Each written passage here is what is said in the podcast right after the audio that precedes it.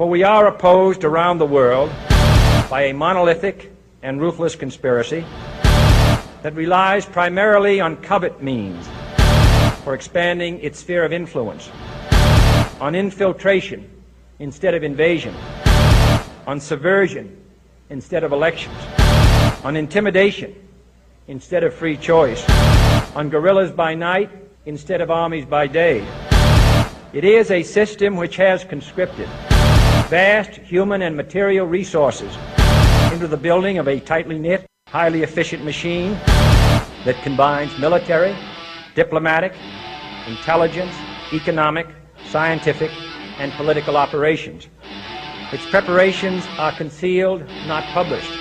Its mistakes are buried, not headlined. Its dissenters are silenced, not praised.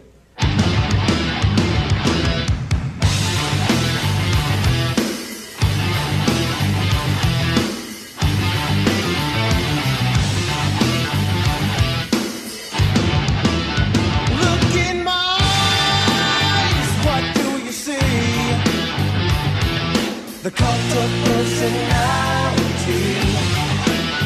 I know your anger, I know your dreams.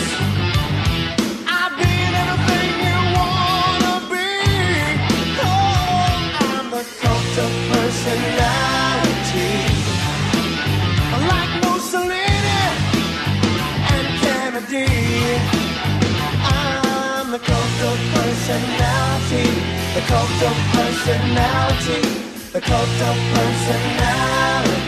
Hey now, ladies and gentlemen, welcome to a brand new edition of Over the Line.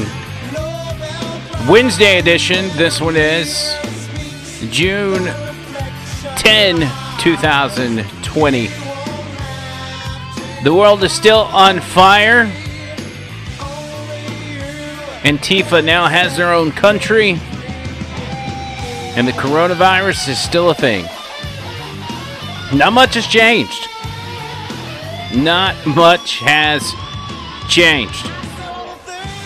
Well, except for the fact that the WHO is now telling us that the spread of the coronavirus amongst asymptomatic people, people that don't know they have it, that aren't showing any symptoms, any signs of having COVID 19, that the spread of it from those people is very rare.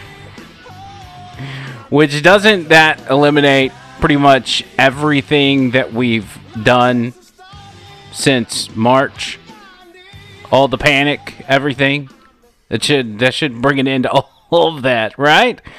That's what we were worried about. We were worried about people uh, that didn't know they had it spreading it. It's why people were wearing masks, even though we were told in the beginning there were no need for for masks. Let's hope that's correct, because uh, as hundreds of thousands, millions of people across the country get out in very close quarters and protest, um, this thing is going to spread like wildfire. Here's my opinion. My opinion is we won't have a second wave. We're not going to have a spike because of the protest or anything like that. Because this bad boy has been here since last year. It didn't show up in February, it didn't show up in March. It's been here since last year, and I've talked to countless people, countless of you guys, that have told me the same story over and over and over. For those of you that felt incredibly ill. You went to the doctor. You get your flu test. You get all these these uh, this test run, and the doctor can't put his finger on it. He thinks you might have pneumonia or it might be the flu, but they just they can't figure it out. So they send you home. You go home thinking you got just a nasty case of the flu or whatever. You get over in a couple weeks, and then you go on about your business. People have been telling me those stories all the way from back in November. I have that same story myself. My entire household has that story from late January, early February, where we all got sick and it lines up exactly with all the symptoms of COVID 19. It's been here. Our experts are now saying that they saw a spike in August of 2019. A spike of people in Wuhan all of a sudden wearing masks all over the place. They knew. They knew COVID 19 was a thing back then. They tried to they tried to um, protect their people as much as possible, I guess. But it's why doctors that were trying to blow the whistle were getting sick. People were disappearing when they were trying to let the cat out of the bag and tell the rest of the world, hey, you're about to have a pandemic on your hands if something isn't done. And in that time, this is why it spread so worldwide and why it got so bad. If you think from August all the way until February, when we halted travel from Wuhan, halted travel from China, it had all that time to run them up. Not just here, but all over the planet.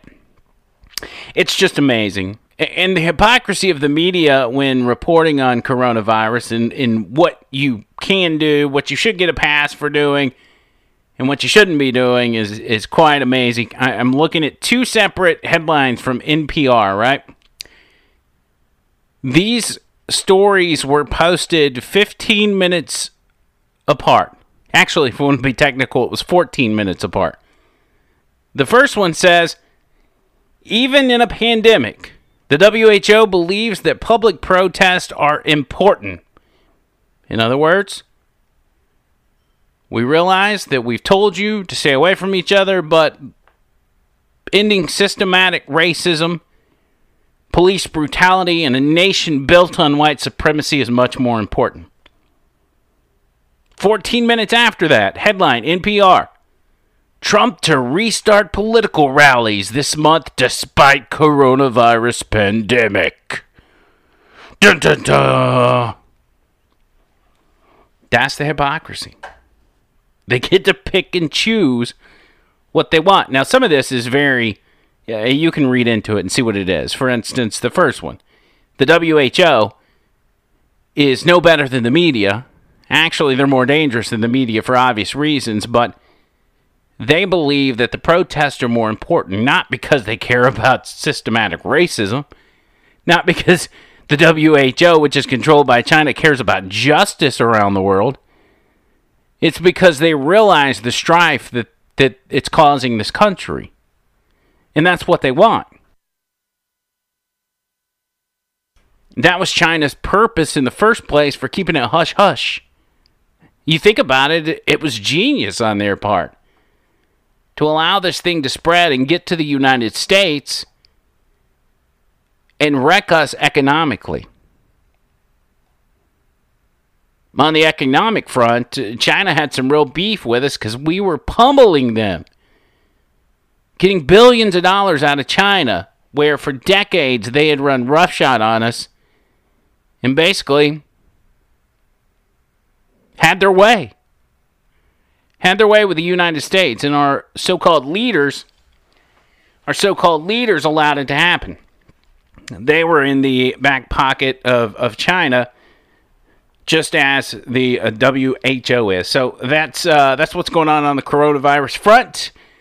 We will obviously keep an eye on that. Uh, speaking of Trump restarting rallies, he's got one coming up. When is this? Uh, um, I believe he's doing a rally in Oklahoma, maybe the end of this month. I don't have the date in front of me. But nonetheless, there, there's rallies. Rallies are going to be restarting. I don't know what those are going to look like. If there's going to be a limit on how many people can attend, if you got to be six feet apart, whatever. I say screw all of it. Just hold them like you've been holding them. Just get back to normal. We want to see them rallies. Hook us up. On the political side of things, outside of Donald Trump getting ready for his rallies, a lot of that, uh, people look at polls.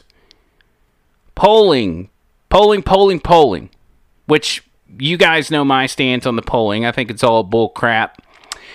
and uh, I, I really pay no attention to it anyway. Don't get me wrong; it's interesting to keep up with, especially as you get closer to the elections. I mean, once we're since we're this far out, these national pollings, even from the most prestigious polling organizations, they don't mean diddly squat. But of course, the left is taking this the latest polls and uh, running with them because it's got Joe Biden beating Trump uh, by, by a, a really big margin. That's right. Joe Biden with a tremendous lead over Donald Trump. A lead that they say, what was the stat I saw? It is the biggest lead that a contender has had over a sitting president since Bill Clinton in 1992.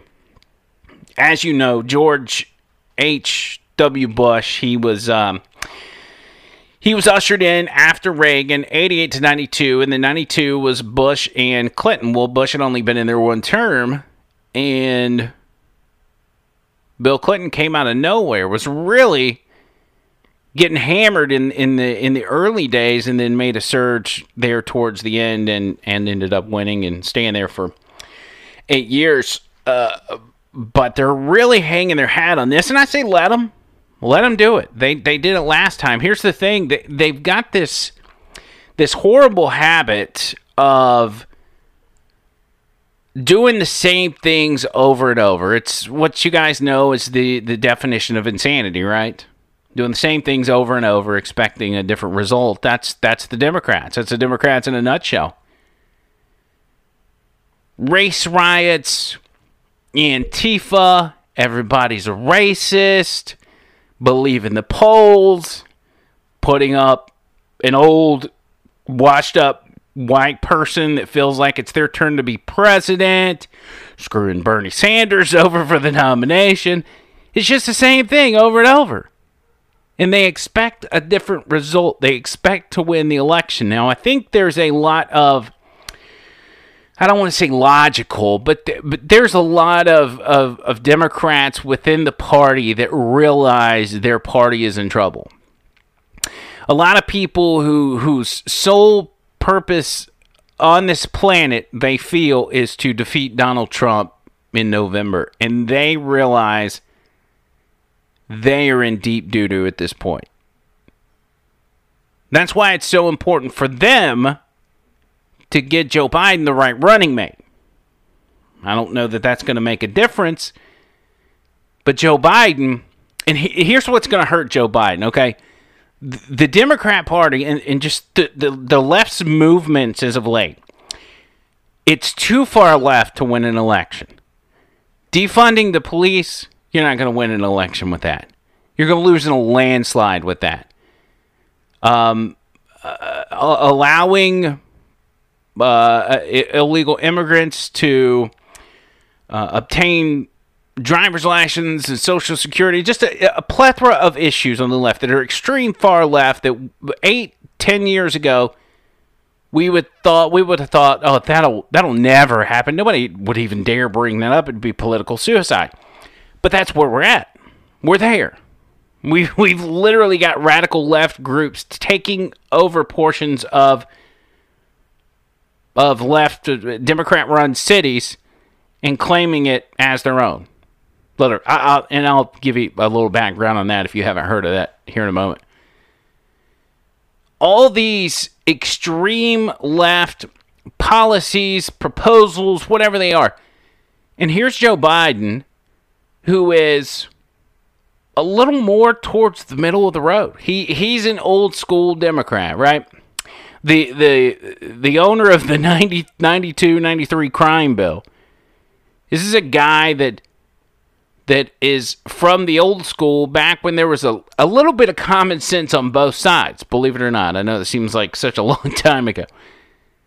But there was. There was there was there was a little bit of common sense on both sides. So he's he's far left just because he panders but he's pretty moderate within the Democrat Party.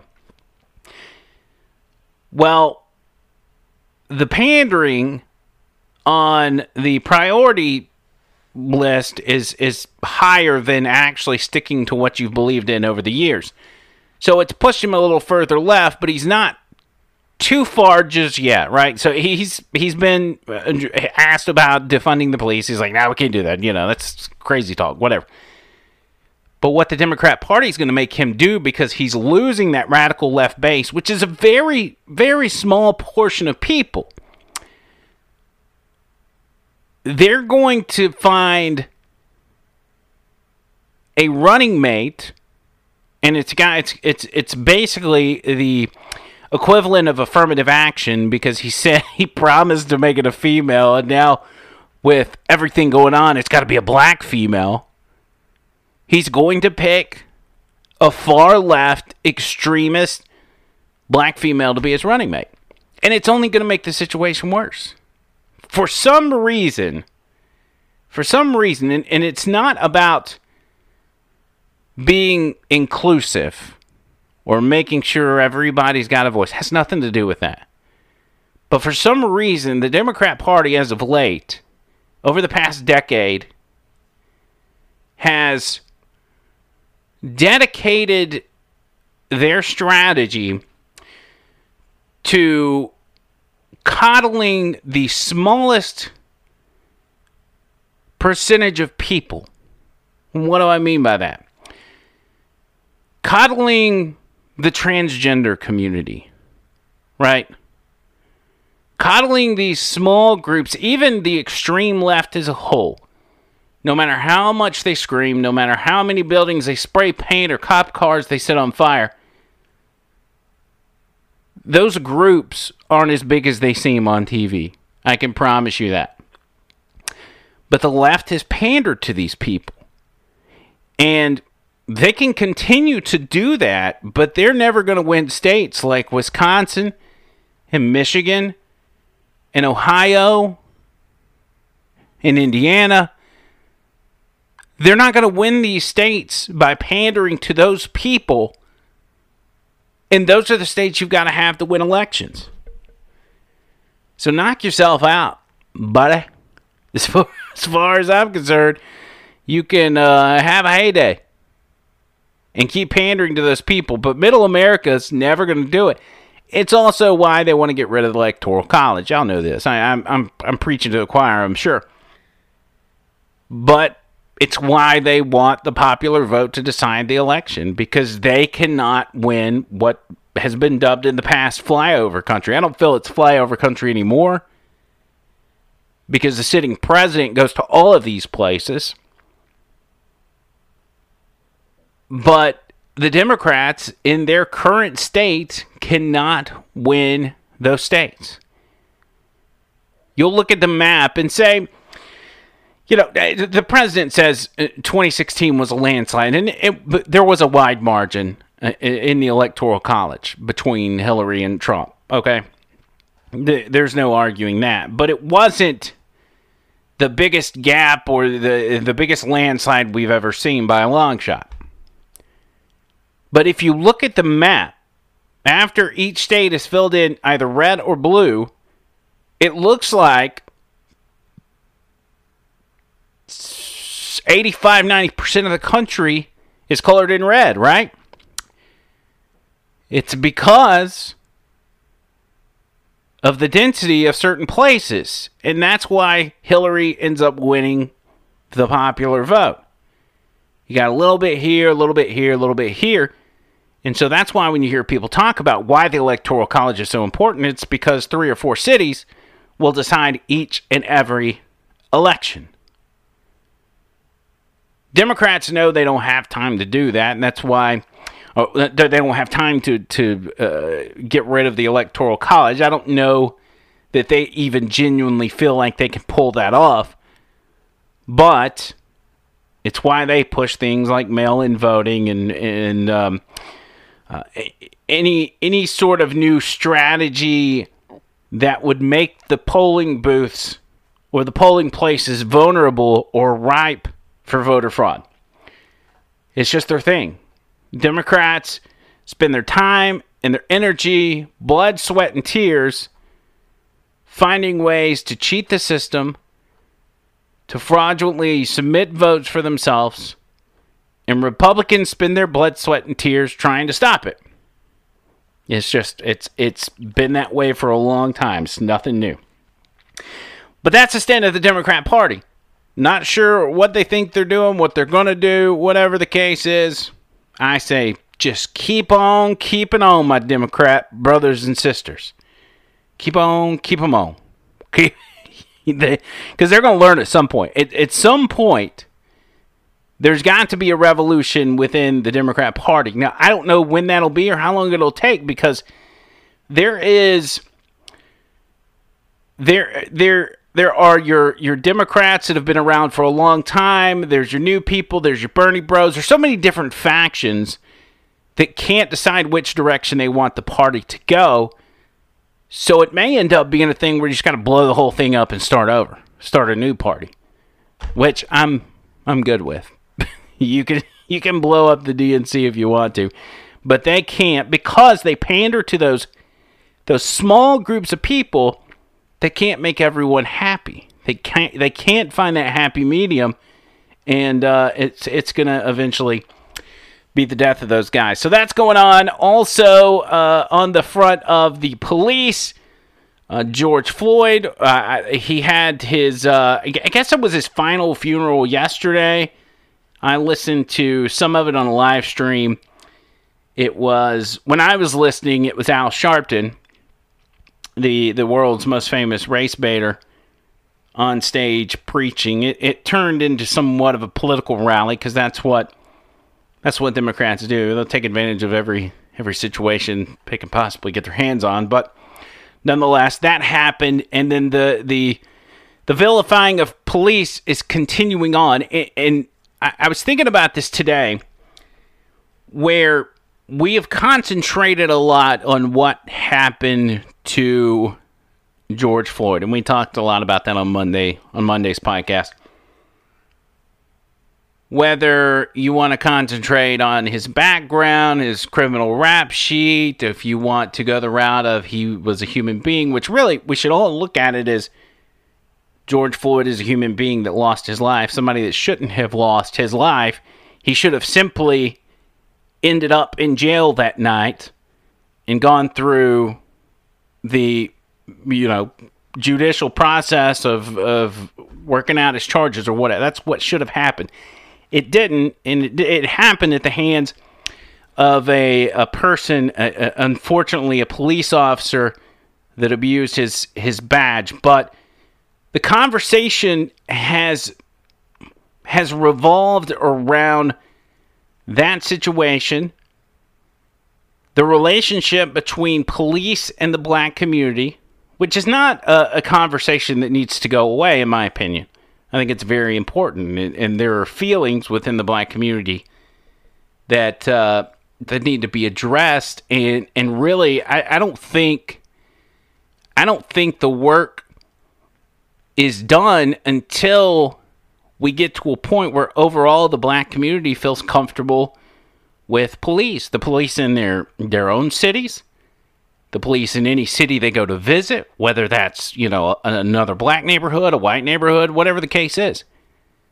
We've got to get to the root of of that and that should be the end result that should be the end goal where where we don't where we don't have people americans feel that the police are out to get them. People shouldn't have to worry whether or not they're going to make it home or their kids are going to make it home because they might die at the hands of police. That should not be a thing.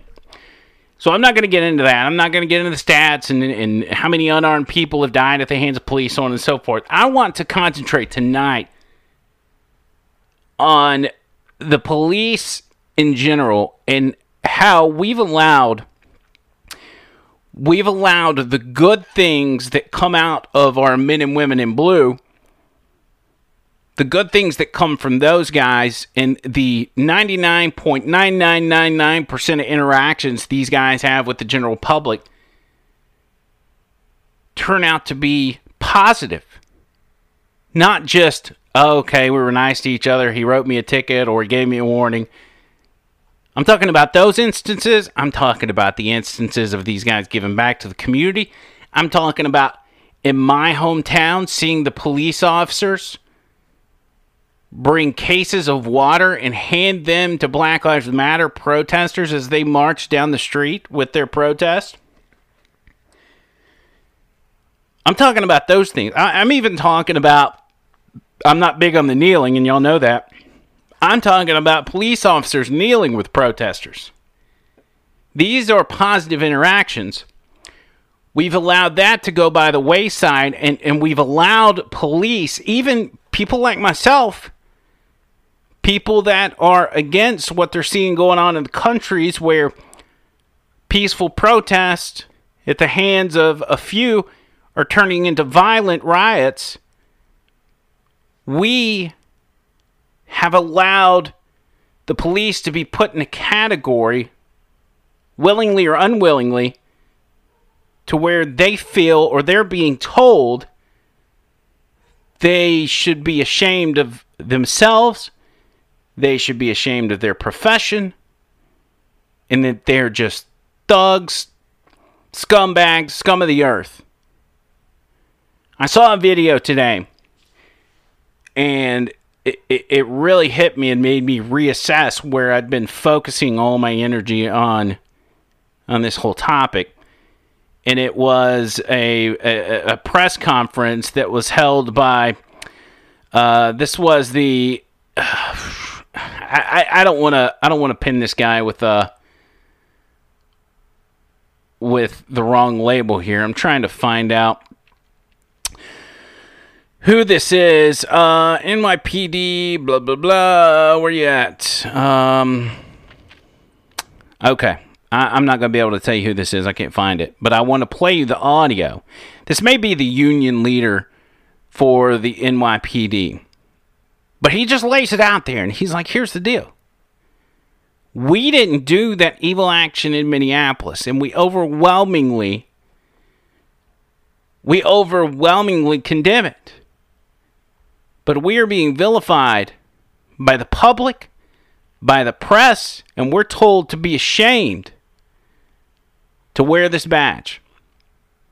It's pretty powerful, and it really got me thinking. Listen to this interactions with the public every year 375 million interactions, overwhelmingly positive responses. Overwhelmingly positive responses. But I read in the papers all week, we all read in the papers, that in the black community, mothers are worried about their children getting home from school without being killed by a cop. What world are we living in? That doesn't happen. It does not happen. I am not Derek Chauvin. They are not him. He killed someone. We didn't. We are restrained. And you know what? I'm saying this to all the cops here. Because you know what? Everybody's trying to shame us. The legislators, the press, everybody's trying to shame us into being embarrassed about our profession. Well, you know what? This isn't stained by someone in Minneapolis. It's still got a shine on it. And so do theirs. So do theirs. Stop treating us like animals and bugs and start treating us with some respect. That's what we're here today to say. We've been left out of the conversation. We've been vilified. It's disgusting. It's disgusting. Trying to make us embarrassed of our profession. 375 million interactions. Overwhelmingly, overwhelmingly positive. Nobody talks about all the police officers that were killed in the last week in the United States of America, and there were a number of them. We don't condone Minneapolis. We roundly reject what he did as disgusting. It's disgusting. It's not what we do.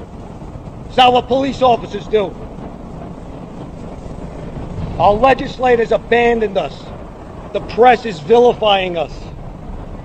Well, you know what, guys? I'm proud to be a cop, and I'm going to continue to be proud to be a cop.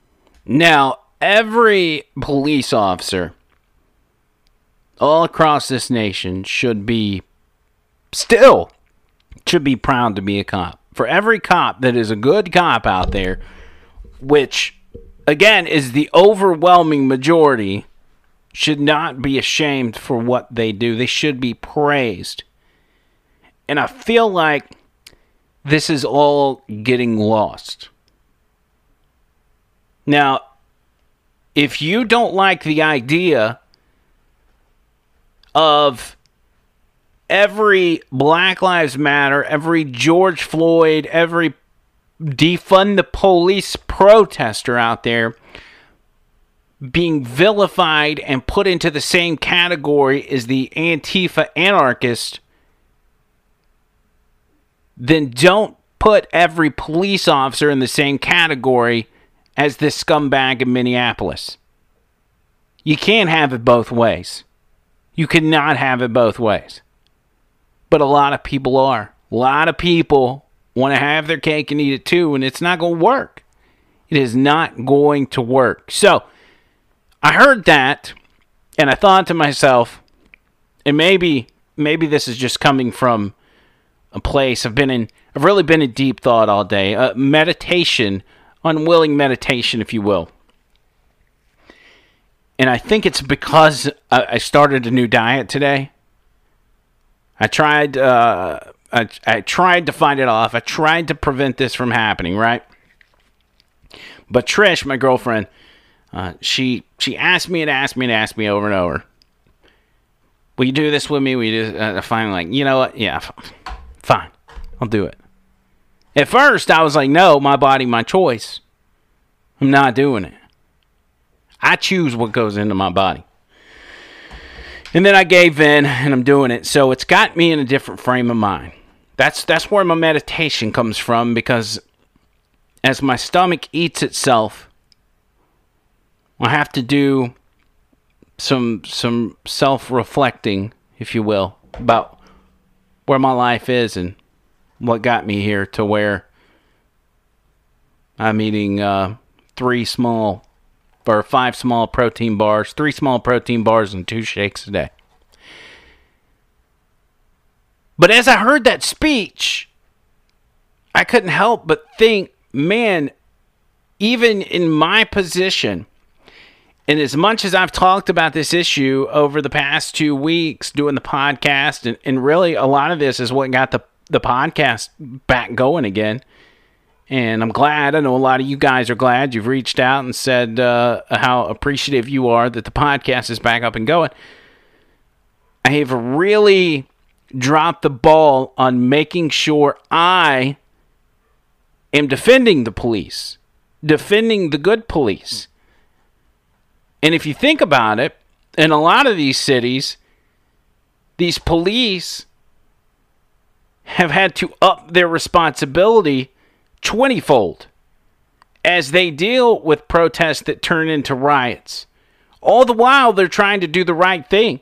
All the while, police captains and lieutenants and, and, and officers are in the crowds of people. Some just going up to them just to listen. We've watched it happen in cities all over the country. We've watched it here at home in Birmingham, Alabama. I watched it happen in Hoover on uh, Saturday or Sunday. The one day this week. I can't even remember.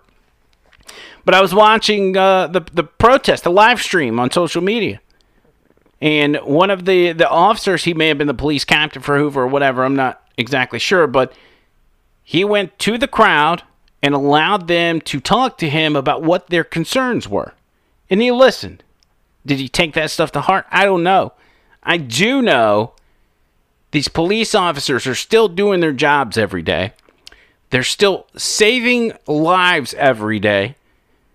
They're still giving back to the community every day. And now they're trying to do the right thing by these protesters and do the right thing by people who feel disenfranchised, who feel they have a reason to be afraid of the police. And I think there's a lot of factors involved in that. There's obvious reasons like George Floyd. That's that's one big factor.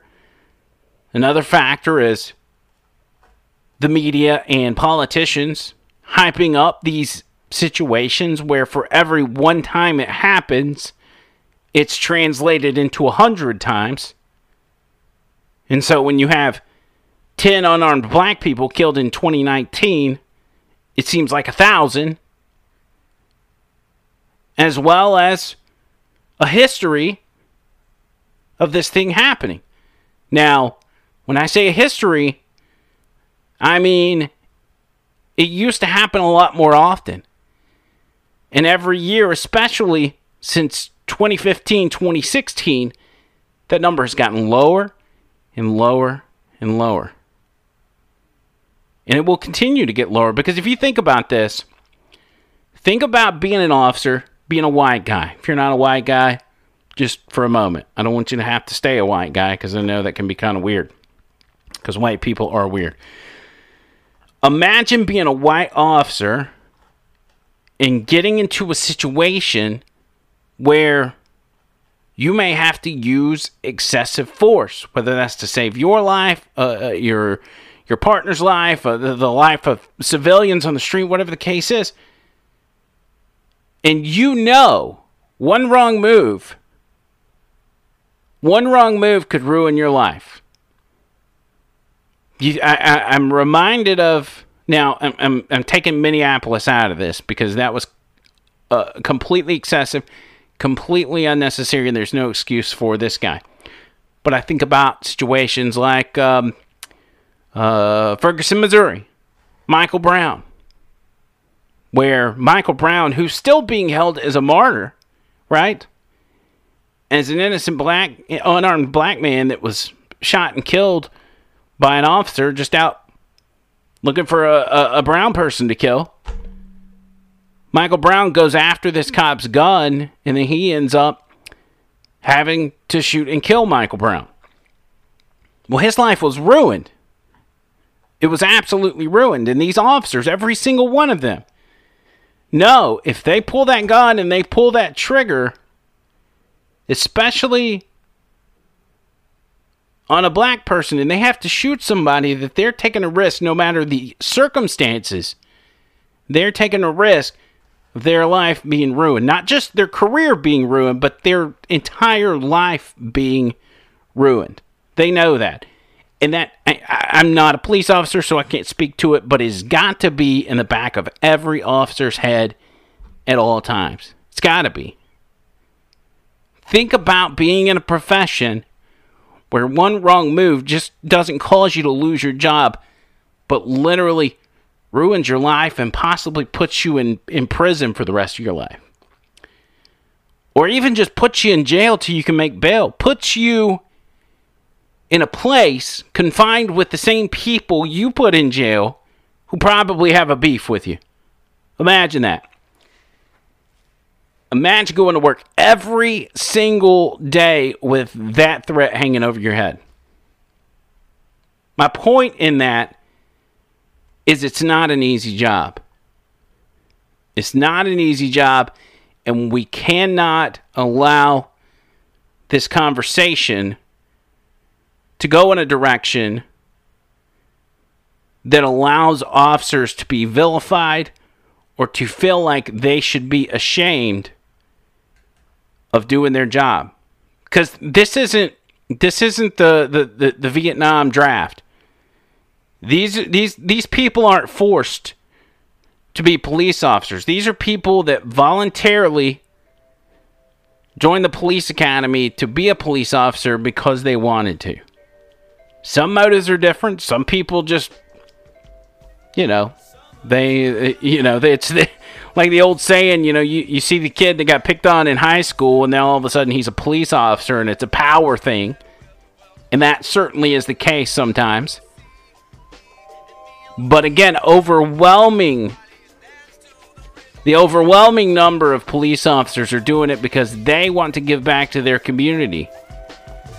They may have had an interaction with a cop somewhere in, in their childhood or their teen years that changed their life and their their way to repay that guy is to go down that same path. Become a police officer and give back to the community. That's my only point. Don't allow the police officers to go by the wayside. Don't allow the baby to get thrown out with the bathwater, if you will.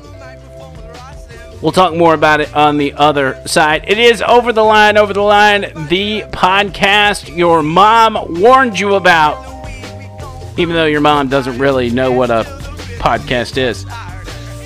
At Andrew McLean, who on Twitter, 1C, Andrew McLean, WHO, and Over the Line on Facebook. Uh, Obviously, if you're listening to this live, you are on Facebook, so you know that. But share the page. Facebook won't let us promote it, so it's uh it's up to you guys to make that happen.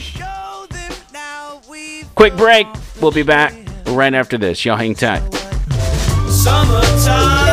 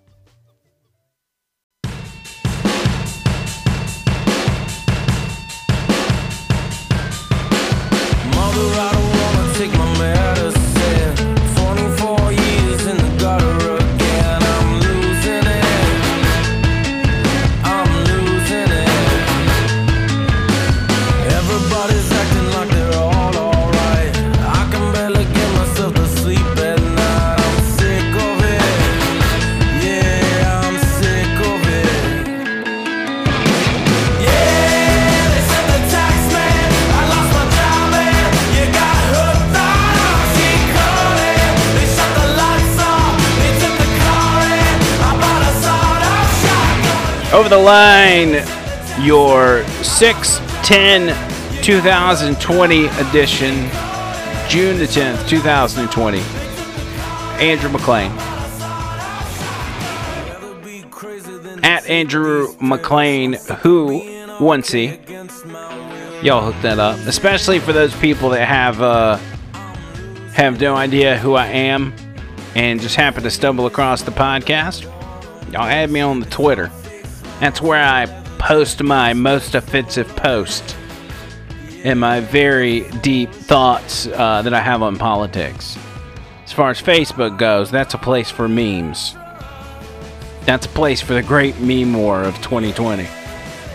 As we were talking about police last segment, uh, it is so important to remember not to to let these guys go by the wayside or not get the recognition they need because of the job they continue to do even while being dem- demonized by the press being dem- demonized by an entire political party being dem- de- demonized by their own legislators it's uh it, it, it's tragic and, and and I say that because things like this are still happening. From the Associated Press a California sheriff's deputy was shot in the head earlier today in an ambush attack by a gunman intent on harming or killing police authorities say. The gunman has not been captured. Literally shot in the head and killed by a guy whose intent was to harm and or murder police. So now, now just in the past month the police that have been murdered in the line of duty is over double the amount of unarmed uh, uh, the the the, um, the amount of unarmed black people that were killed in 2019 at the hands of police. I'm not dismissing one or the other. I'm saying that it has to be recognized what these police forces and these police officers are going through. I just sat through the pr- funeral procession of a, of a, a police officer that was one of those 20 something officers killed in the last month. Right here in Moody, Alabama. An officer responded to a, a, domestic issue call at a, a Motel 8. He shows up. He's shot and killed. And God bless the, the community of Moody for coming together and, and sending that guy off in the most appropriate way. Lieutenant Lieutenant Williams. A beautiful funeral, a beautiful procession. As they have the cranes hanging over the interstate, an American flag. We've got to keep our eyes on what the police are going through as well. I can't stress that enough. And there's some people that are going to call me racist for saying this. Some people are going to call me, uh, tell me that I'm dismissing the movement. I'm dismissing uh, the, the the conversation surrounding what's happened to George Floyd in Minneapolis, and I'm not. And if you're actually listening to me, you realize I'm not doing that. I'm just saying we we're going to have to focus on two things at once, whether you like it or not. And if you refuse to, you are part of the problem. You are in fact part of the problem. All right. So, speaking of Antifa scumbags, you ready for this? Antifa has officially uh, garnered their first their first piece of the caliphate, if you will. Friend of mine, uh, Leland Whaley on on 99.5, he's he's he's dubbed the Antifa Vanilla ISIS. Okay, which which is good because most of these people are white people, and they're out, uh, uh, you know, obviously destroying black communities, ruining people's lives, all in the name of uh, Black Lives Mattering. It's it's it's irony, I know.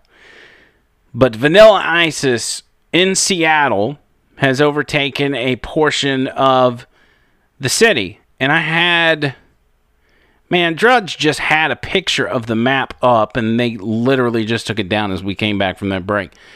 Um, let me see if I can find it so I can explain it to you a little bit. Um, we'll just do this number here. I'll just find a new one. Let's see, Antifa taking over Seattle. There we go and they're planning on taking over more Seattle neighborhoods. Okay? So what they've done, they've they've taken over this portion of the city which is known as Capitol Hill. And they're calling it the Capitol Hill Autonomous Zone. All right? You can uh you can see Seattle and Antifa on Twitter under at Rain City 161. Rain City 161. I don't know if that's an official Antifa Twitter or what, but that's that's who's talking about what's going on there. So regarding this autonomous zone that's been established by this Antifa-led mob, the source, according to the Post Millennial, uh, they said that they bar media from entering and screen people coming in. They are walking around fully armed, talking about making their own currency and making their own flag. The Seattle PD is talking about am- abandoning the West Precinct now. The West Precinct has the 911 call center. This is just like the Occupy movement. Soon we will have feces and drugs everywhere and people getting assaulted and raped in the encampments. They've been relocating everything quietly while the focus has been elsewhere. They know that that it's only a matter of time before these fools have to direct their issues back on the police. Since yesterday, I haven't, and this is somebody speaking with anonymity. I haven't seen a single police officer or vehicle downtown. Even when they took over uh, City Hall, which I think that happened last night, there were no signs of, of the police department at the headquarters across the street. So the, the, the main concern, according to this source, is that the Seattle PD West Precinct also houses the 911 call center. And there's been reports of, of sensitive material and equipment being moved out of the West Precinct. Walk in lobbies of all precincts are shut down as local officials appear to be conceding handing over more of the city as well as police precincts to Antifa. That is scary. Granted, it's in Seattle. But also, we thought when we saw these protests turned riots happening in other, other cities, we never thought it would come to a place like Birmingham, Alabama, and there we were. Two Sundays ago, it happened to us. So don't count your chickens before they hatch.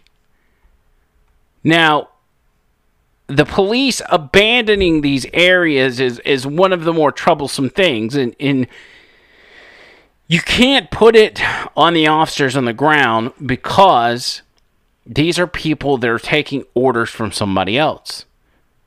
When we saw it happen in Minneapolis, that comes from the top, very weak leadership, and then weak, leadership within the police department itself. But Antifa, just like ISIS, is trying to establish a caliphate in order to continue their reign of terror. Now, if they're going to create their own currency and try to just make their own country, they're, they're not going to make it. At some point, they're going to have to come out of the caliphate and ask somebody for some sugar or something. And say, hey, man, we, um, we don't have enough money to to feed the village tonight. Can somebody order us some pizza? It's crazy. It, it's like it, it's almost seems like something that you see happening in a different country, some something in the Middle East. And some of these cities look that way. If you go to my Twitter feed and and go a couple days back, uh, and I posted a video and it was a guy that was just videoing while he's driving down the street, videoing the streets of Minneapolis after the riots. After the riots from, you know, a, a week ago or so, whenever the, the big one was. And it looks like a war zone. It looks like Afghanistan after the place had been bombed looked like a Moab was dropped on Minneapolis. And that's what the rest of these liberal cities are starting to look like. There's videos out there of New York City, guy driving through Manhattan and showing plywood on the bottom level of every store around every single corner, plywood. And not for preventative measures, these, this plywood is blocking the gaping holes where windows used to be. And it's only getting worse because of the weak leadership in those cities. They're allowing this thing to happen. And I can't pretend to know what they're thinking, how they think this is going to benefit them. I know what their overall goal is. But how this is going to benefit them politically, they apparently ain't got a clue. Not nor one clue. So we'll watch it we'll see how it turns out. There'll be more um, happening, and we'll talk more about it when we get to uh, Friday's episode of Over the Line. The federal debt has officially topped $26 trillion as spending sets a new record. Some of that can be contributed, obviously, to COVID 19. If you missed the first part of the show, we told you about how COVID 19 every day that we hear more about it, the further we get into this pandemic, we find out more that makes the coronavirus uh, response seem like the biggest scam in the history of this planet. Currently, currently, the biggest scam in human history is global warming. at least on a financial front, right? That's the biggest scam in human history. But this coronavirus, COVID 19, may top global warming is the biggest scam in human history. The WHO now coming out and saying, well, it actually is very rare for asymptomatic people to spread the virus. Asymptomatic people being those that have, have the virus but don't know it because they've got no symptoms. They're saying it is very rare, but are, are, y'all understand what I'm saying? Very rare that you would be able to spread the virus if you're asymptomatic. That was the whole basis of people wearing masks in the first place. That was really what everything hinged on to quote unquote slow the spread. And now we're finding out it's not even a thing. We're also finding out that in August, our intelligence is showing us China and Wuhan already knew about the virus, were already taking preventative measures. And so, for an entire six months or, or, or four months or whatever it is, this thing was allowed to spread all over the planet. And then we weren't able to take any action until February when we shut down travel from Wuhan and we shut down travel from China and then ultimately Europe. We've done what we could, but this is this is turning out to be a, a big old fat scam. It really is. It's awful, awful.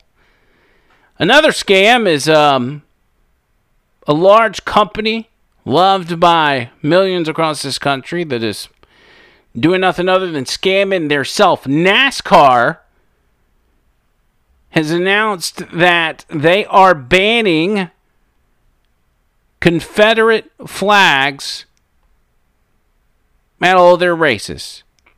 Now, if you've ever been to a NASCAR race, and those of you that listen to the show that live in this area, you've probably been to the Talladega Super Speedway and seen a race. It's a lot of fun. I suggest if you've never done it, go do it. It's just like a big party, a big three day party. Can't beat it. It's uh, it's something I would recommend to anyone. But they are now banning the Confederate flag, which can be seen all over the place at any given race, and fans aren't uh, they aren't real excited about it. Now, you may be from the uh, frame of mind or the thought process of you know the flag meaning Southern pride to you, but it's not that big of a deal if it's gone. If it makes people feel uncomfortable, that's fine. We just need the American flag anyway, blah, blah, blah. Then other people are thinking, hey, why are you bowing down to this stuff? The, the, the, Confederate flag has been waved at NASCAR races for decades and decades. And it has not harmed one person. It hasn't. And you rarely hear of any any sorts of uh, incidents of violence with, you know, occasional fist fight when they get drunk in the infield. No gunfights break out or anything like that at NASCAR race. Everything seems to be fine. But NASCAR felt the need to make uh, to, to to make that move, and it's made a lot of people upset. It has. Now, first of all, we need to be clear that history has been construed, and the Civil War and the Confederacy has been turned into something it is not by some. And a lot of you, you know your history, you know your stuff. I don't have to explain that to you. But some people live in a world where they view the Civil War as strictly a war about slavery, uh, which is not the case. So NASCAR announces that it's banned the Confederate flag from from its races and from its properties. Their statement read The presence of the Confederate flag at NASCAR events runs contrary to our commitment to providing a- welcoming and inclusive environment for all fans, our competitors, and our industry. Bringing people together around a love for racing and the community that it creates is what makes our fans and sport special. The display of the Confederate flag will be prohibited from all NASCAR events and properties. Now, the Confederate flag not being able to be flown in a NASCAR race is not going to impact my life in any way, shape, or form. I also support NASCAR's ability and their right to do what they want with their business. Whether they're banning the Confederate flag or they even ban the American flag, whatever they want to do, that's fine. But some people don't look at it don't look at it that way. Here's some reaction from some Twitter users. I'm just reading these randomly. Um, one guy says NASCAR banned the Confederate flag. Racism is over. We can all sing Kumbaya now. But seriously, for once, NASCAR made the right call. Another tweeter on the Twitters said, Good. Pretty sure they don't allow Nazi flags at German sporting events. We shouldn't allow Confederate flags at U.S. sporting events. These are people that are in support of it, obviously. Another guy says, In less than a week, NASCAR sent a significant message denouncing racial injustice, allowing for peaceful protest during the national anthem, embracing an inclusiveness initiative with the LGBTQ community and banned the Confederate flag. The sport deserves well earned admiration. Right, because none of these social justice warriors are about to watch a race. Most of them can't even change a tire.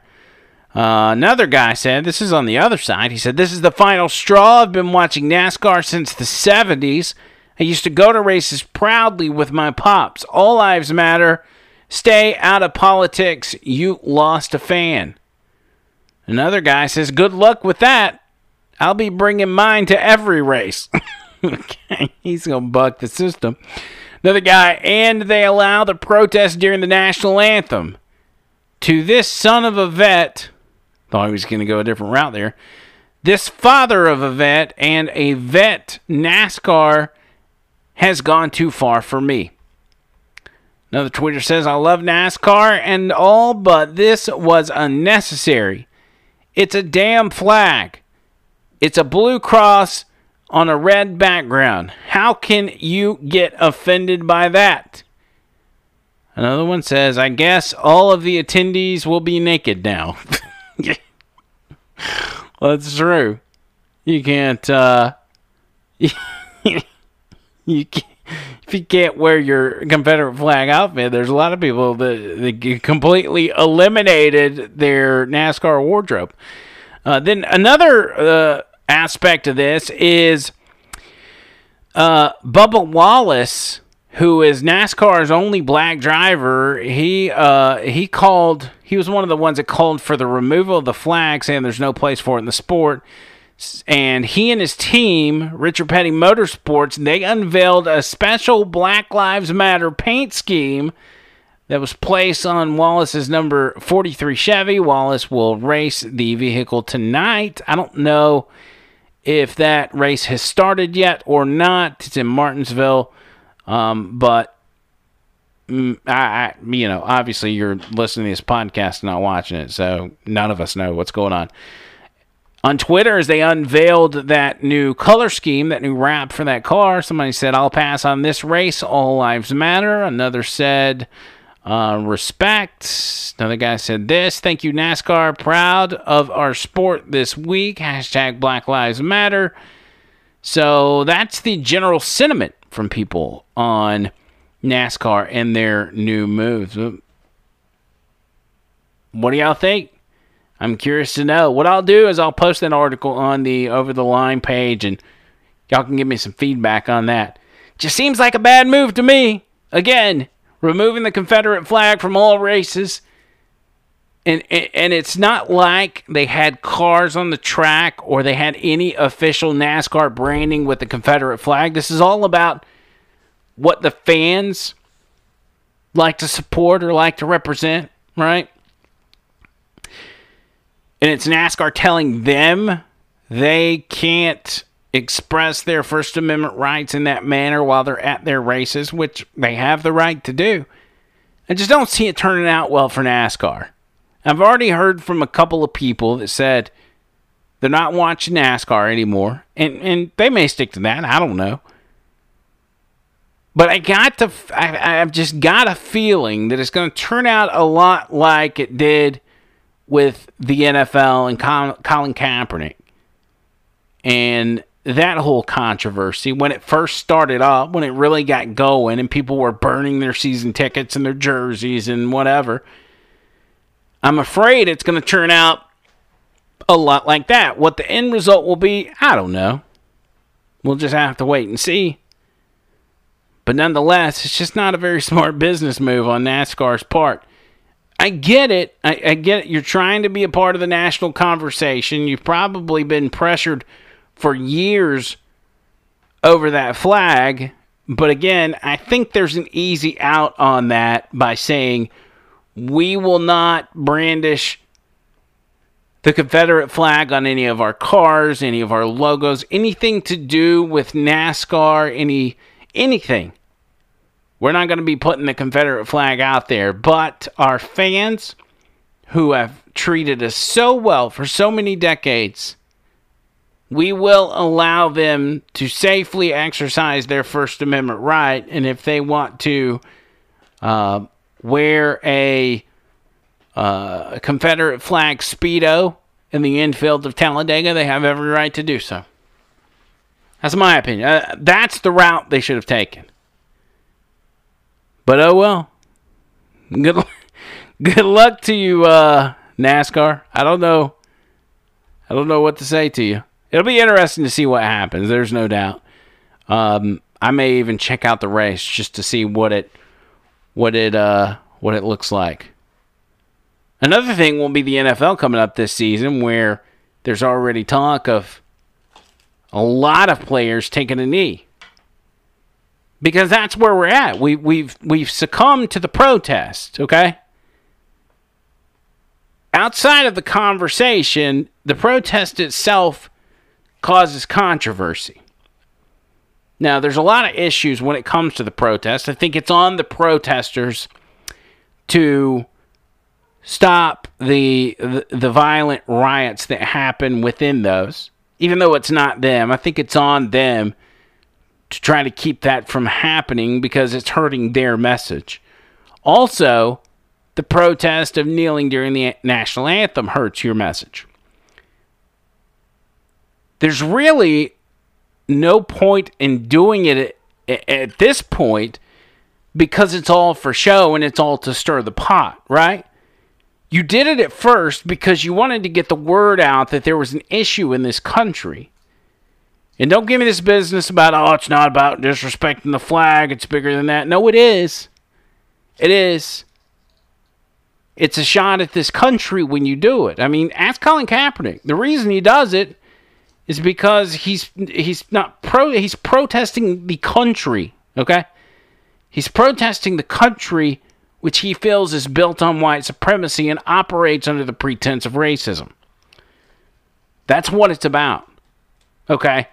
Well, the conversation is happening.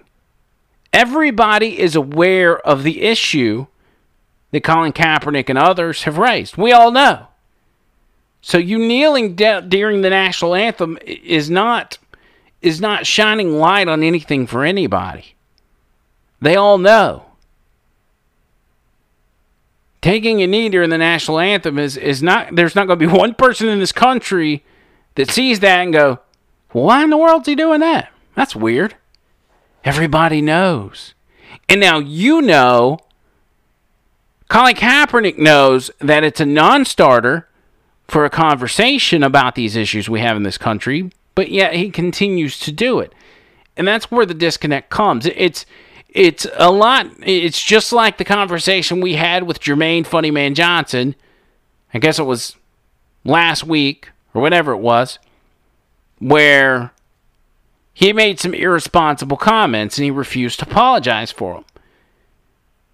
And it was keeping the conversation from advancing because everybody was getting hung up on the fact that he made irresponsible comments that got the crowd fired up that then went and, you know, rioted and looted the city of Birmingham, downtown Birmingham. If you know what you're doing is causing a controversy that is not advancing your cause, why do you continue to do it? Because at that point, it's pride it's selfishness, and it's just to stir the pot. That's all it is. Because if you actually cared about your cause, you would do something else. There's a million ways to protest, to even just protest the country, to get your message across about how you hate this country so much and it's filled with racism and, and run on white supremacy and everybody's got white privilege and blah, blah, blah. There's a million ways to get that message out. But there is a problem that you want a solution to, but you can't seem to swallow your pride for two seconds and find a different way to do your protest. You got every right to do it. He's got a, every NFL player in the league's got the right to do it. Does it make it right? No but it's legal. And the NFL is going to have a big decision to make coming up as to how they handle it. They completely blew it the last time around because they made sure to go to both sides and completely piss off both sides of this argument.